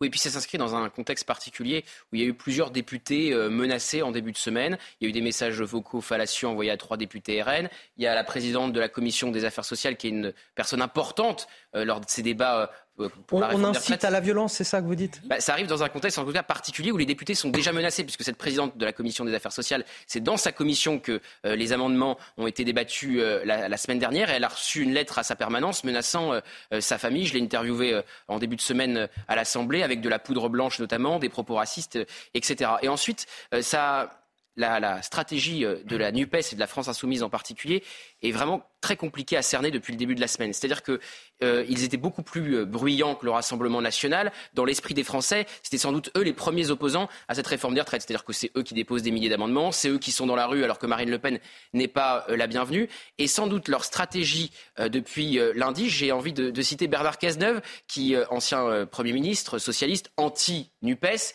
qui dit que la France insoumise et la NUPES produisent des votes en quantité industrielle pour l'extrême droite. Je le cite donc pour le Rassemblement national. Et c'est vrai sans doute que ils offrent euh, un boulevard à Marine Le Pen par euh, une opposition euh, très offensive, parfois même, on le voit, avec, avec des polémiques et des, débordements comme ce qu'a fait Thomas Porte, alors même qu'ils étaient sans doute leaders dans cette opposition à la réforme des retraites jusqu'à jusqu'en début de semaine. Charles Rodwell, ce faisant, Thomas Porte, il écrase du pied la démocratie aussi? Ah, Moi, en tout cas, je suis député depuis six mois. Et je n'ai jamais vécu une semaine comme celle qu'on vient de vivre à l'Assemblée nationale. Vous parlez de bordélisation, c'est pas un beau mot, mais je crois qu'il décrit assez bien ce qu'on a vu. Non, voilà, c'est ce que je disais tout à l'heure, c'est pas élégant. Mais... L'obstruction pardon, parlementaire, le niveau de violence qu'on a atteint avec ce que vous décriviez, des députés également qui se font couper l'électricité dans leur permanence, des députés qui, la NUPES, encore une fois, qui se lèvent pour applaudir un de leurs collègues qui vient de se faire condamner pour violence conjugale, euh, des députés qui, encore une fois, se lèvent pour raconter des mensonges sur le vote euh, sur le repas des étudiants, à épingler l'ensemble des députés sur les réseaux sociaux. Ce niveau de violence, il atteint vraiment un niveau, je crois, de bordélisation assumé de la part euh, de la NUPES. Il y a une deuxième chose sur laquelle je voudrais réagir, et là, je, pardon, je suis, un petit peu en désaccord avec vous, c'est euh, la réaction du Rassemblement national à tout ça, qui pour moi n'est pas acceptable non plus. Il y a un silence assourdissant de la part des élus du RN vis-à-vis de ces exactions. Et puis encore, il y a une alliance politique. Est-ce que c'est vraiment, est-ce que c'est vraiment la question Parce que là, c'est un peu une balle perdue à l'égard du RN. En l'occurrence, ils ont eux-mêmes subi des menaces et des intimidations par téléphone. Donc, euh, voter amendement par amendement avec les députés Nupes. Motion censure, par censure depuis des mois avec euh, la Nupes.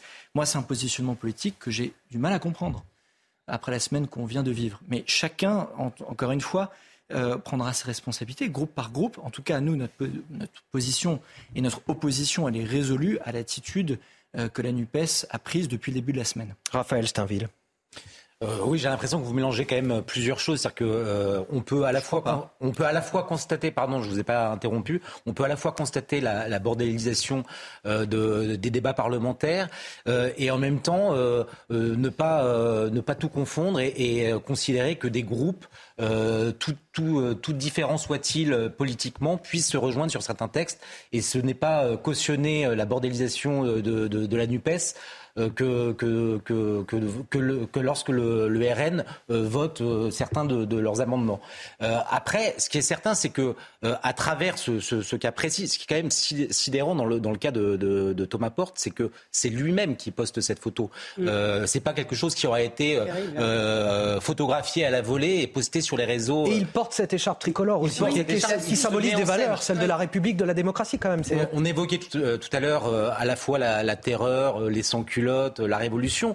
Mais moi, euh, euh, ça fait presque plus appel pour, pour actualiser un petit peu euh, nos références aux talibans. Parce que qui joue aujourd'hui avec des têtes comme si c'était des balles de football? C'est Daesh, c'est les talibans qui, après avoir égorgé, assassiné des opposants, J'entends la comparaison que vous faites. on imagine qu'ils ne mettent évidemment pas la même symbolique derrière. Mais, hein. C'est euh, symbolique, c'est plutôt révolutionnaire, je pense, en l'occurrence. Mais, oui, mais euh, en tout cas dans les références contemporaines. J'entends votre, euh, votre point. Moi, je ne reprends absolument pas la comparaison que vous venez de faire. Simplement, il y a un moment où il y a une opposition par la communication, il y a une opposition par les actes. C'est comme ça que fonctionne la démocratie. Et moi, en l'occurrence, c'est le vote. Hein. Exact. Je suis d'accord avec vous. Et lorsque vous votez avec la NUPES, amendement par amendement, et lorsque vous votez avec la NUPES, il faudrait qu'il censure censure, l'opposition n'est pas marquée. Le seul euh, camp aujourd'hui qui s'oppose factuellement amendement par amendement, vote par vote, à cette attitude de la NUPES, c'est la majorité présidentielle, c'est les Républicains, et même une partie plus mais il y a deux choses différentes. De la NUPES. Il y a deux choses différentes quand vous votez pour le repas à 1 euro pour les étudiants. Bon, bah, c'est un débat démocratique. C'est pas passé à une voix près. C'est pas passé à une voix près hier les, euh, effectivement, le Rassemblement national a voté avec le Parti socialiste, hein, parce que euh, c'était la niche hier euh, du PS. Donc c'était une proposition du PS. On a encore le droit de voter avec le Parti socialiste. proposition mais, avec plaisir. Mais c'est un, autre sujet. C'est un autre sujet parce que vous avez dit. Absolument. Je suis allé, non, non, je suis allé vérifier. Vous avez dit que le RN n'avait pas réagi. c'est faux. Marine Le Pen a tweeté hier après la photo de Thomas Porte. Plusieurs députés du RN ont condamné les agissements de Thomas Porte. Donc on peut quand même pas dire que le RN fait la même chose et a la même stratégie que la NUPES. Marine Le Pen réagissait sur Twitter au moment même où des députés du RN votaient des amendements. C'est deux choses différentes. Ils votaient des amendements du, Parti Socialiste en plus. C'est le principe de voter l'amendement. C'est pas pareil de voter pour le repas à 1 euro pour les étudiants et de prendre une photo et de soutenir un député qui prend une photo avec euh, une effigie de la tête du ministre sur son pied. Un amendement est une proposition. C'est quand même pas pareil. La violence est pas tous en même temps. Et on constate aujourd'hui, heure par heure dans l'hémicycle, une alliance politique sur ce sujet, entre le RN et la NUPES contre la majorité présidentielle. C'est ce que j'indique et je crois que factuellement, c'est difficile d'aller à l'encontre de ce que je dis. Mais, parce qu'ils sont d'accord sur le fait que votre projet, ils le rejettent. Et ça, je veux dire, euh, on peut leur, euh, leur en faire crédit ou pas. Mais il est normal que sur des propositions proposées par amendement, ils votent ensemble des moments où ces propositions leur semblent justes. absolument leur choix. Et donc, ce faisant, c'est à vous de gagner ensuite une majorité. Or, aujourd'hui, en effet, cette majorité. Une, autre question sur, ah bah, sur Jean-Luc Mélenchon cette fois. l'article 1 après une semaine de débat. S'il vous plaît. Voyez bien avec une majorité de Sur Jean-Luc Mélenchon à présent, il parle de sujets grotesques des régimes spéciaux. Un petit mot là-dessus, sur euh, effectivement, parce qu'il y a, y a euh, l'article, le, le, cœur de cette réforme des retraites, c'est l'article 7 qui prévoit de reporter mm. l'âge légal de 62 à 64 ans. Et en fait, il ne sera pas voté en première lecture, puisque, comme vient de le dire monsieur le député, il y a deux semaines de débat à l'Assemblée avant que ça parte au Sénat, et on a mis une semaine à voter l'article 1. Donc vous vous rendez bien compte qu'avant qu'on arrive à l'article 7, mais il y a deux choses. Effectivement, il y a euh, les milliers d'amendements déposés par la NUPES, qui obligeraient l'Assemblée à en étudier 2000 par jour, ce qui est complètement impossible, mais il y a aussi la volonté du gouvernement, avec l'article 47.1, et que ça soit à travers un article, euh, un, une proposition, un projet de loi budgétaire, pour limiter le nombre de jours de débat. Donc effectivement, il y a la NUPES qui fait de l'obstruction en déposant des milliers d'amendements, mais il y a aussi la majorité qui veut limiter le nombre de jours de débat. Et je vous rappelle que vous aviez fait aussi de l'obstruction lorsque, euh, dans la niche euh, de la France insoumise, la France insoumise proposait de réintégrer les soignants non vaccinés. Et vous savez très bien qu'à minuit, les débats s'arrêtaient. Mm. Et donc vous avez déposé des milliers d'amendements, ou du moins des centaines, pour empêcher que le vote ait lieu. Parce que vous saviez que la configuration de l'Assemblée n'était pas bonne euh, au gouvernement. La dernière grande réforme des retraites, ou l'une des dernières, a eu lieu en 2010. Absolument, Eric Woerth le temps de débat qu'il y a eu sur cette réforme des retraites de l'époque était presque de moitié par rapport à celui qu'il y a aujourd'hui. La grande différence, c'est qu'à l'époque, il y avait eu quelques centaines d'amendements qui avaient été déposés. Aujourd'hui, il y en a près de 20 000. Et encore une fois, je reprends ce que vous disiez, c'est leur droit. Sauf qu'aujourd'hui, un calendrier parlementaire a été fixé parce que la réforme des retraites est un enjeu absolument majeur de ce quinquennat. Mais il y a des enjeux tout aussi majeurs qui arrivent sur les mois à venir qu'il faut traiter le pouvoir d'achat, le nucléaire, euh, le projet de loi sur l'immigration et d'autres. C'est un engagement. Et la méthode, vous ne pensez pas que la méthode est provocatrice, justement, et qu'il fallait s'attendre à l'effet boomerang? Parce que finalement, tous ces amendements, on peut les regretter, parce que nous, les citoyens lambda, on a envie d'un vrai débat à l'Assemblée nationale. Malheureusement, on nous prive aussi de vrais débats, d'intérêt pour les, citoyens. Et vous n'êtes pas la seule, Naïma Mfadel, puisque Laurent Berger est dans la même attente. Je vous, propose d'écouter Laurent Berger. L'art de la transition.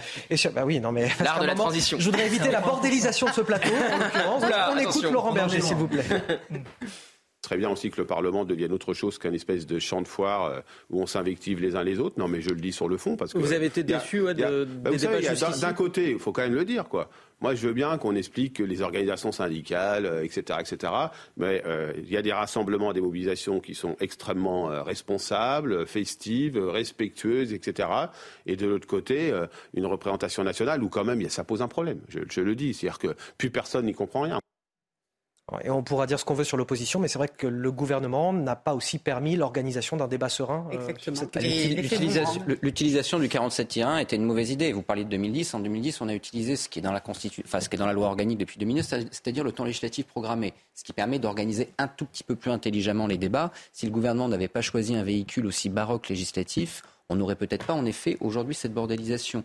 Après, il y avait deux stratégies pour la NUP, parce qu'en effet, faire de l'obstruction, encore une fois, c'est prévisible, c'est traditionnel, et je dirais presque que c'est normal. Ça permet de montrer qu'on est très opposé, et ça permet de faire monter la mayonnaise dans la rue, et surtout de faire douter la majorité. C'est l'objectif. Toutes les réformes qui ont capoté ont capoté parce que vous avez eu des divisions au sein de la majorité. L'objectif, c'est que cette majorité se divise. Donc c'est de bonne guerre. Le problème, c'est qu'il y avait deux façons de faire. Soit vous déposiez un nombre relativement raisonnable d'amendements, et vous vous arrangez justement pour qu'il y ait des majorités ad hoc qui se dessinent sur tel ou tel amendement et pour que, in fine, vous poussiez peut-être quand même à l'examen de l'article 7 pour qu'on n'examine pas tout à fait jusqu'à la fin du projet de loi, mais que ça aille quand même relativement loin. Soit vous étiez dans une stratégie totalement idiote du mur d'amendement, ce qui s'est passé, ce qui fait que vous avez une bordélisation, mais vous n'avez même pas la possibilité de modifier le texte. Et là, le fait que la FI ait choisi cette stratégie-là montre que d'un point de vue parlementaire, c'est très très amateur, avec une seule limite tout de même les amendements, ils peuvent être retirés. Et si demain, vous avez une majorité qui tremble réellement, si demain, vous, avez, voyez que vous avez des amendements qui passent réellement, qu'il y, a des, articles qui sont rejetés, etc., il est assez probable que la FI retire ces amendements et qu'à ce moment-là, on avance beaucoup plus vite mm. contre le gouvernement. C'est le pari aujourd'hui de la FI. On verra s'il est gagnant. Charles Redouel, pour finir. Oui, j'aimerais rebondir sur ce que vous venez de dire et aussi sur la séquence qu'on vient de voir. Alors attention, il vous reste 30 secondes. Moi, je constate que les mouvements syndicaux aujourd'hui organisent de manière euh, honnêtement très responsable et modérée les mouvements sociaux qu'il y a eu jusqu'à présent. Je ne partage pas leur avis. Mais force est de constater que, un, ils ont participé à la concertation. Il y a un certain nombre de points sur lesquels on a énormément avancé si on a le temps, la pénibilité, les carrières hachées, la prise en compte du droit des femmes. Vous savez bien que ce c'est grâce, c'est grâce en grande partie. Il y a un point de blocage. Vous savez bien que c'est l'âge de, de, de report. Aujourd'hui, depuis euh, le début de la semaine, c'est que face à ces mouvements responsables, il y a la Nupes qui cherche à attiser la violence, y compris dans ces mouvements. Parallèlement, ce que je vais mentionner tout à l'heure, c'est qu'il y a quand même la Maison du Peuple, l'Assemblée nationale, dont les bâtiments extérieurs ont été saccagés cette semaine aussi. Mm. avec, euh, par des associations qui étaient soutenues et auxquelles ont participé des députés, notamment la députée européenne Manon Aubry. On sent bien qu'il y a une volonté de la part de la NUPES de mettre de la violence, y compris dans ces mouvements sociaux qui aujourd'hui sont organisés de manière parfaitement responsable par les mouvements syndicaux.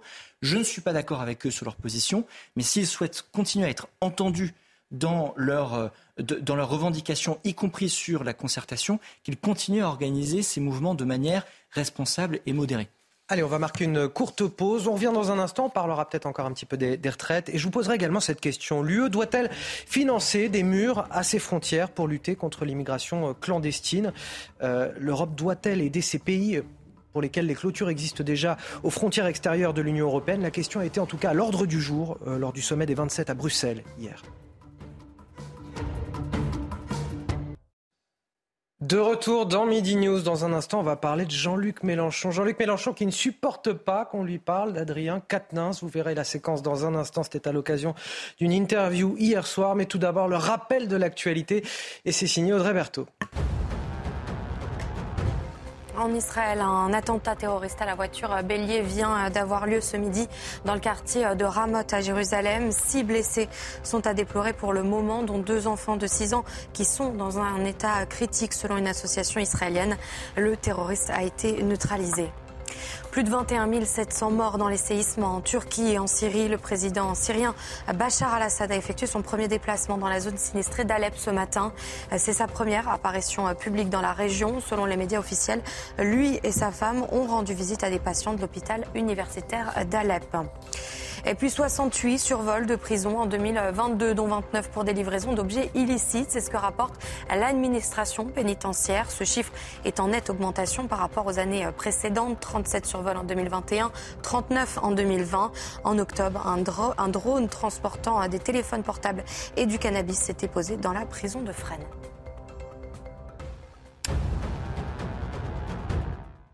Ils affûtent leurs arguments, ils sont à mes côtés. Il s'agit de Naïma M. Fadel, Benjamin Morel, Raphaël Steinville, Charles Rodwell et bien sûr Gauthier Lebret du service politique de, CNews. Je voudrais finir cette page euh, politique avec cette réaction de Jean-Luc Mélenchon hier soir qui quitte un plateau télé grondant sa colère contre le journaliste qui l'interroge sur le retour d'Adrien Quatennens à l'Assemblée nationale. C'est pourtant légitime cette question. Il s'est passé quelque chose cette semaine euh, lorsqu'il a pris la parole. Il a été hué. Des députés ont même quitté les bancs de l'Assemblée. Ses soutiens l'ont applaudi. Il s'est passé quelque chose de fort et le journaliste l'interroge légitimement euh, sur cet événement. Écoutez donc la réaction tonitruante de Jean-Luc Mélenchon qui nous questionne aussi sur son rapport avec la liberté d'expression. Eh bien lui, il est condamné. Il a purgé sa peine. Il est en train de la purger. Maintenant, ça suffit. Foutez-lui la paix. Lâchez-nous. Laissez-nous faire de la politique. Arrêtez de venir sans arrêt pour voir s'il n'y a pas moyen que deux insoumis s'engueulent entre eux. Le groupe insoumis a pris une décision. Lui, pas moi, je n'y étais pas. Ils ont pris cette décision. Elle s'applique. Le mouvement insoumis, en quatre jours, à la demande d'Adrien Quatennens, a cessé d'être le coordinateur. Qu'est-ce que vous voulez de plus? Il a donné une gifle, il l'a reconnu. Vous savez ce que vous êtes en train d'inventer? Autrefois, on disait faut avouer, à demi pardonner. Maintenant, faut avouer, jamais pardonner. Vous voyez, la raison voudrait que j'en parle moins fort, moins violemment, que je ne laisse pas apparaître mes sentiments. Mais je ne peux faire autrement que de le dire. Je suis révolté contre le traitement. Qu'est-ce que vous attendez De le tuer? Qu'il en ait marre, qu'il n'en puisse plus Vous avez vu la tête qu'il fait là? Et il tient bon. Mais ça vous suffit pas, vous passez ça bien en longueur, hein, en espérant qu'on se bouffe entre nous. Ce que vous faites est moralement répugnant. Alors je vous reconnais tel que vous êtes. Pour faire du buzz, vous êtes prêt à n'importe quoi. Non, monsieur. Et la scène que nous venons de vivre, je suppose, sera le moment clé d'une émission que je croyais consacrée aux retraites. Je regrette de vous avoir fait confiance. Vous êtes des gens sans principe, sans foi ni loi. Allez, vous saviez très bien que c'était, vous saviez très bien que c'était dans l'actualité. Restez là, Monsieur Mélenchon. Vous ne pouvez pas partir comme ça. Extrêmement théâtral, Jean-Luc Mélenchon. excessif aussi, non? Peut-être, mais en fait, il y a plusieurs aspects. Sur le fond, est-ce que, quand vous voulez que quelqu'un quitte l'Assemblée nationale, les juridictions peuvent prononcer une peine d'éligibilité. Ça vaut automatiquement des missions d'un parlementaire. Donc, si jamais c'était lié à l'exercice du mandat, etc., il existait des solutions. Il n'a pas été, on n'a pas prononcé de peine d'inéligibilité. Le fait qu'il soit encore parlementaire et que donc il parle, parce que c'est pour ça qu'un euh, parlementaire est élu également pour participer au débat, ça apparaît relativement normal. Après, on peut interroger la position du groupe LFI. Est-ce que vraiment l'applaudir était extrêmement intelligent, l'entourer, etc. Ça, c'est un autre sujet. mais, surtout, un journaliste peut interroger Jean-Luc Mélenchon sur son sentiment par rapport à cette affaire. Point. Mais, mais j'abordais le sujet sur le fond. Ensuite, sur cette séquence-là, elle est désastreuse du point de vue de la communication politique. C'est-à-dire que c'est autoréalisateur. En effet, tout ce qu'a dit Jean-Luc Mélenchon avant sur les retraites, on ne va retenir que cette séquence-là. Donc là, je crois qu'on a affaire à un Jean-Luc Mélenchon. Il quitte le plateau. Son choix on a un Jean-Luc Mélenchon qui, sur ce sujet-là, vit ça de manière extrêmement épidermique et, je pense, extrêmement sincère. Il est extrêmement sincère dans sa douleur vis-à-vis de cet événement-là. Et là, ça montre que. Alors vous, pas pensez que c'est sincère? Je pense que, c'est sincère. Et justement, là, moi, j'ai vraiment un doute là-dessus. D'un point, de vue, d'un point de vue de la communication politique, c'est stupide. Il a répondu avant. Il aurait pu s'arrêter là et dire voilà, maintenant vous m'embêtez, on passe à autre chose. Il est coutumier de ça le fait qu'il aille là-dessus et qu'il le fasse avec ces mots-là montre que je pense que quand même, ça le prend au trip. En 2017, Jean-Luc Mélenchon, quand il était candidat à la présidentielle, proposait de rendre inéligible tout élu, Bien sûr. inéligible à vie, tout élu condamné, pour euh, peu importe le fait voit bien que sa position a changé. De toute façon, on voit bien que la position de la France insoumise, la question, que la France insoumise a changé de position sur ces sujets-là depuis que euh, c'est des euh, députés insoumis ou des responsables insoumis qui sont visés euh, par, par des affaires. Ensuite, effectivement, Jean-Luc Mélenchon le rappelait, la France insoumise essaye de faire croire qu'elle a exclu Adrien Quatennens pour quatre mois de son groupe. Je vous rappelle que 4 mois, c'est aussi la peine de prison avec sursis dont il a écopé pour gifler son épouse. On voit bien qu'il n'a pas vraiment été exclu du groupe insoumis. Effectivement, plusieurs députés l'ont entouré pour l'applaudir quand il a repris la parole. Et je me souviens très bien du jour où il est revenu siéger en commission, le premier jour où il a remis les pieds après cette affaire à l'Assemblée. Il a été escorté à la sortie par plusieurs députés insoumis pour lui frayer un chemin au milieu des journalistes. Donc on voit bien qu'il n'est pas euh, vraiment exclu du groupe. Et dernier point, Jean-Luc Mélenchon, il est toujours assez agressif avec les journalistes quand on lui parle d'Adrien Quatennens. Je vous rappelle. Il y a une relation filiale, là, presque. Absolument, c'était son héritier. C'était son héritier. Je vous rappelle juste que quand on lui a posé euh, la question après son tweet qui avait euh, provoqué beaucoup de remous parce qu'il n'avait pas eu de mots pour la compagne giflée d'Adrien Quatennens, qu'il avait mis une petite euh, claque à un journaliste qui lui tendait un micro devant l'Assemblée nationale pour l'interroger là-dessus. Donc son agressivité envers les journalistes ne date évidemment pas d'hier. Non, mais ce qui choque en fait, hein, il peut être effectivement extrêmement ému par rapport à cette affaire et vouloir défendre. Adrien Quatennens, c'est bon, on peut le comprendre. Il, a hein, le droit de défendre Adrien Quatennens, qu'on soit d'accord. Ce qui est extrêmement choquant, c'est c'est la réaction, en fait, le comportement extrêmement violent envers les journalistes. Et les journalistes, s'ils l'invitent, évidemment, ils sont en droit, en tout cas, de lui poser toutes les questions qu'ils veulent il n'est pas, il va pas attendre qu'on lui pose des questions que ce qu'il veut lui. Et donc c'est extrêmement choquant de, voir ce qui s'est passé. Et effectivement, le fait aussi qu'il soit parti, parce que comme disait Benjamin, il aurait pu en rester là, et là on n'est pas resté là. Raphaël Stainville, rapidement une réaction parce que je voudrais qu'on passe quand même à la suite. Oui, en fait, euh, moi je voudrais pas accabler mon confrère, mais je, vais peut-être apporter une petite voix dissonance, euh, dissonante, mais c'est un débat. C'est aussi permis sur. Non, mais c'est un débat euh, spécial retraite avec Jean-Luc Mélenchon. Effectivement prendre le risque de poser ce, genre de questions qui est euh, euh, très anecdotique. Il y a des questions sur Zelensky aussi. Hein. Non, non, mais, je, mais oui, des questions d'actualité. Oui, non, mais c'est juste que c'est prendre le risque de ce genre de réaction. Oui, on sait qu'avec Jean-Luc Mélenchon, on met de l'huile sur le feu quand on pose ce type de questions. C'est dans l'actualité, c'est toujours avant. C'est une interview qui était longue quand même. Et, pas une... et, et pour, pour le reste, moi je pense que Jean-Luc Mélenchon a raison dans son intervention sur les principes. Après, euh, le comportement et ses propos euh, passés viennent contredire euh, sa position, sa position du jour. Mais sinon, je suis absolument d'accord sur sur sa position de principe. Allez, l'UE doit-elle financer des murs à ses frontières pour lutter contre l'immigration clandestine? Des clôtures existent déjà à l'initiative de certains États européens, mais par solidarité, est-ce que l'Europe doit les aider? La question a été à l'ordre du jour lors du sommet des 27 à Bruxelles hier. Un sujet de Solène Boulan. Regardez. Ils sont déjà 12 pays au sein de l'Union européenne à avoir érigé des barrières physiques à leurs frontières pour prévenir les entrées illégales. Parmi les défenseurs de cette option, l'Autriche, qui réclame notamment que le budget européen serve à renforcer la clôture érigée par la Bulgarie à la frontière avec la Turquie. Toute clôture n'est bonne que si elle est surveillée. Ce n'est pas seulement la Bulgarie qui devrait être soutenue, mais aussi l'Italie, la France, tous les pays frontaliers extérieurs de l'Union européenne doivent être clairement dans la ligne de mire de la Commission et de notre action. Il faut signaler aux pays frontaliers extérieurs qu'ils ne seront pas laissés seuls pour que nous soyons préparés lorsque nous connaîtrons un deuxième mouvement migratoire. Plusieurs pays, comme le Luxembourg, jugent de leur côté que les murs n'apportent pas de solution. Si un tel financement est jugé possible juridiquement par le président du Conseil européen, la Commission refuse de financer des murs et des barbelés et penche pour des moyens plus techniques. Nous fournirons un ensemble d'infrastructures mobiles et fixes, allant des voitures aux caméras, en passant par des miradors et une surveillance électronique. Dans leur déclaration finale, les 27 appellent la Commission à financer des mesures qui contribuent directement au contrôle des frontières extérieures de l'Union. Selon le Parlement européen, environ 13% d'entre elles sont désormais clôturées.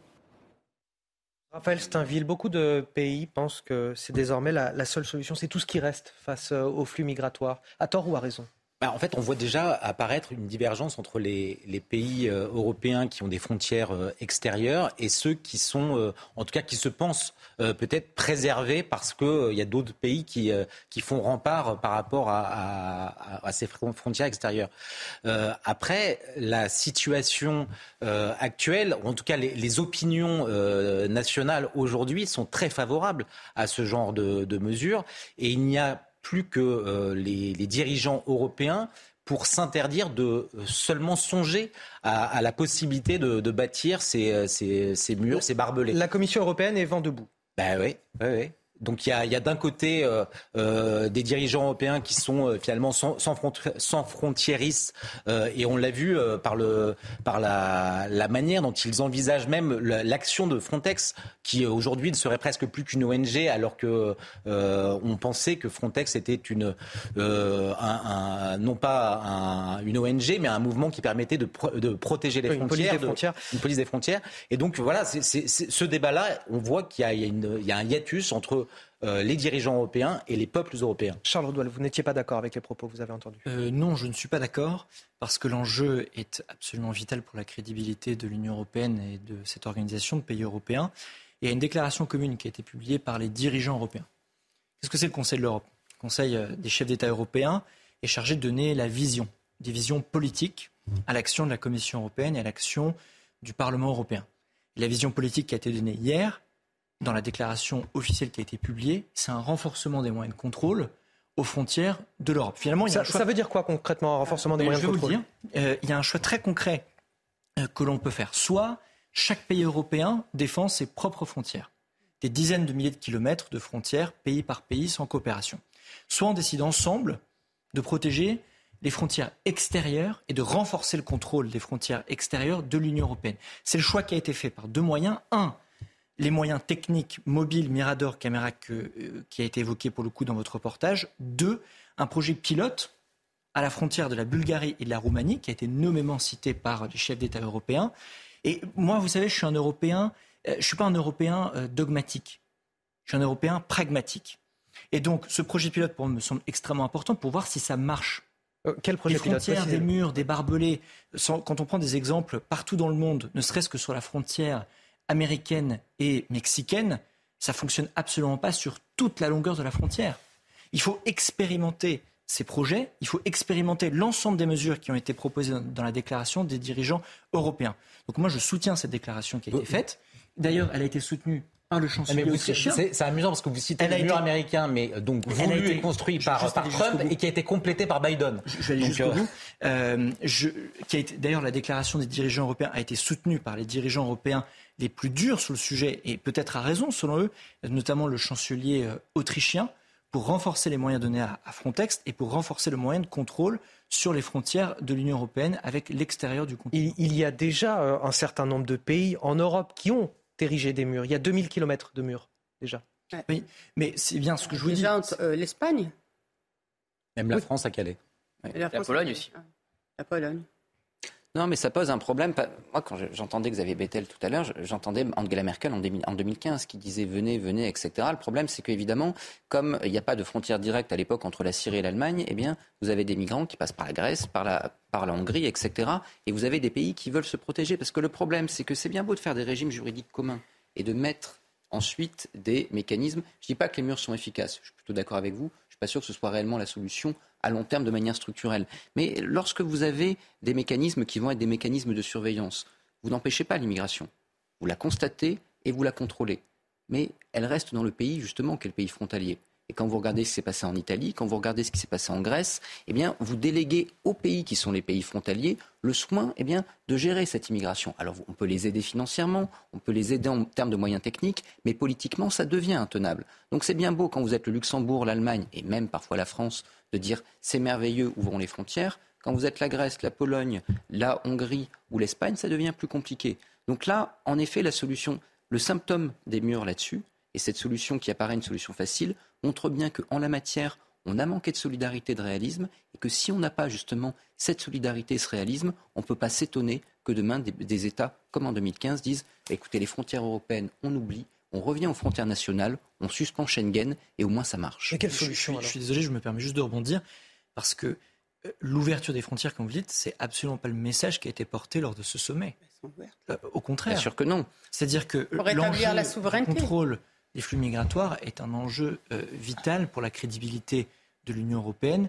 Et la vision politique qui est donnée par les chefs d'État communs lors de leur déclaration commune hier, c'était au contraire, concrètement, que chaque pays mette au pot commun pour renforcer le contrôle aux frontières extérieures de l'Union européenne. C'est tout l'inverse qui a été décidé hier. Ça ne marche pas, même les accords de Dublin, ça ne marche pas. C'est-à-dire qu'en fait, quand ils arrivent, on passe, euh, si je puis dire, euh, au pays suivant pour justement ne pas avoir à gérer. C'est ça la réalité de, des accords de Dublin. La décision a été prise hier. Non mais bon, alors peut-être que qu'est-ce qu'il faudrait faire selon vous Mieux marcher, j'en sais rien. Si, mais si, ce n'est pas financer des murs, dans ce cas-là, qu'est-ce qu'il faudrait faire Manifestement, vous disiez Benjamin Morel que les actions de, de, surveillance par des caméras, etc., c'était pas suffisant.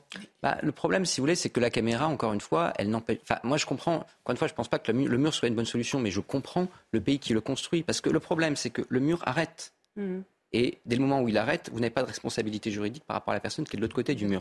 En revanche, quand il traverse, eh bien, tout d'un coup, du point de vue du droit européen, c'est votre responsabilité. Qu'est-ce que vous faites? Moi, Vous dites, voilà, je suis l'Italie, j'ai un problème aujourd'hui euh, d'immigration. Euh, mesdames, mesdames, messieurs les Allemands, les Français, que voulez-vous faire? On vous dit, ah mais non, non, écoutez, c'est votre problème. Donc, ce mouvement il est naturel. Donc maintenant, si jamais vous avez une solidarité, vous dites, voilà, il y a des immigrants qui sont arrivés en Italie, en euh, Hongrie, en Grèce, on aide, on envisage la répartition ou le retour dans le pays, ensuite on peut discuter des solutions, ça peut marcher.